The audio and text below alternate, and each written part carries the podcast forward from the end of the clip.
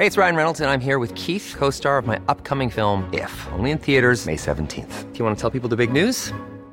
All right, I'll do it. Sign up now and you'll get unlimited for $15 a month in six months of Paramount Plus Essential Plan on us. Mintmobile.com slash switch. Upfront payment of $45 equivalent to $15 per month. Unlimited over 40 gigabytes per month. Face lower speeds. Videos at 480p. Active Mint customers by 531.24 get six months of Paramount Plus Essential Plan. Auto renews after six months. Offer ends May 31st, 2024. Separate Paramount Plus registration required. Terms and conditions apply if rated PG.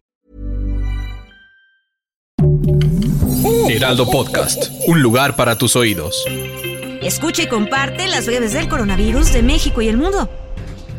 La Secretaría de Salud en México reporta este martes 6 de diciembre 5.491 casos activos estimados, lo que suma 7.145.409 casos totales. Y también informó que el país acumula 97 muertes por COVID-19 en los últimos 7 días, con lo que suma 330.592 decesos totales.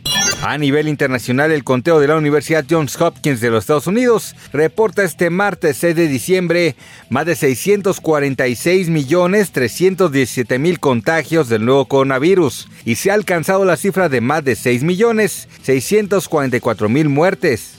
El gobierno del Estado de México informó que concluyó con todas las etapas proyectadas en el Plan Nacional de Vacunación con la aplicación de más de 35 millones de dosis contra el virus SARS-CoV-2, las cuales beneficiaron a 11 millones 18 mil 722 personas.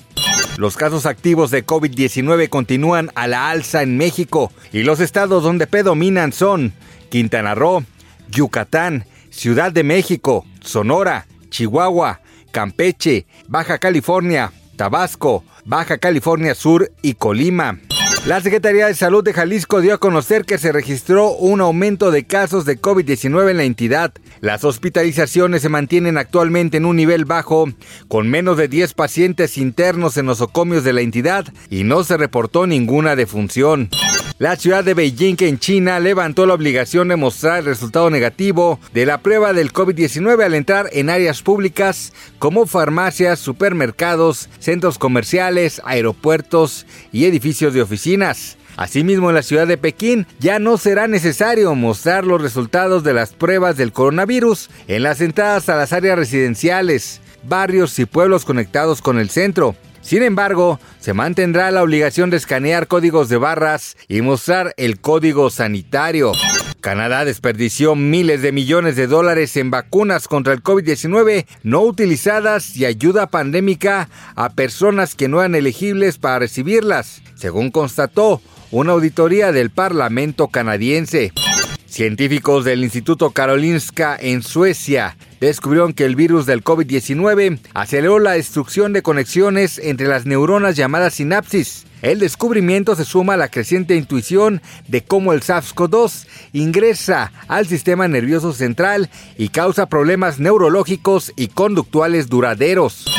François Brown, ministro de Sanidad francés, sugirió que se adopten medidas de protección como el uso de la mascarilla en el transporte público debido al aumento de contagios por coronavirus, ya que son una protección individual para los pacientes de mayor riesgo. Tras su ingreso al hospital Albert Einstein, la salud del exfutbolista Pelé está delicada, no solo por el cáncer de colon que padece, sino también porque se contagió de COVID-19. Según información dada a conocer por ESPN, el futbolista ingresó al nosocomio con ronquidos pulmonares, frecuencia cardíaca debajo de lo normal y un cuadro de hinchazón generalizado. Científicos de la Universidad de Cambridge en Reino Unido identificaron un medicamento utilizado para el hígado que puede prevenir la infección por COVID-19 y proteger contra futuras variantes del virus. Se trata del ácido ursodexoxicólico que regula el receptor AC2, el cual facilita la entrada del virus COVID-19 en las células y puede reducir la infección.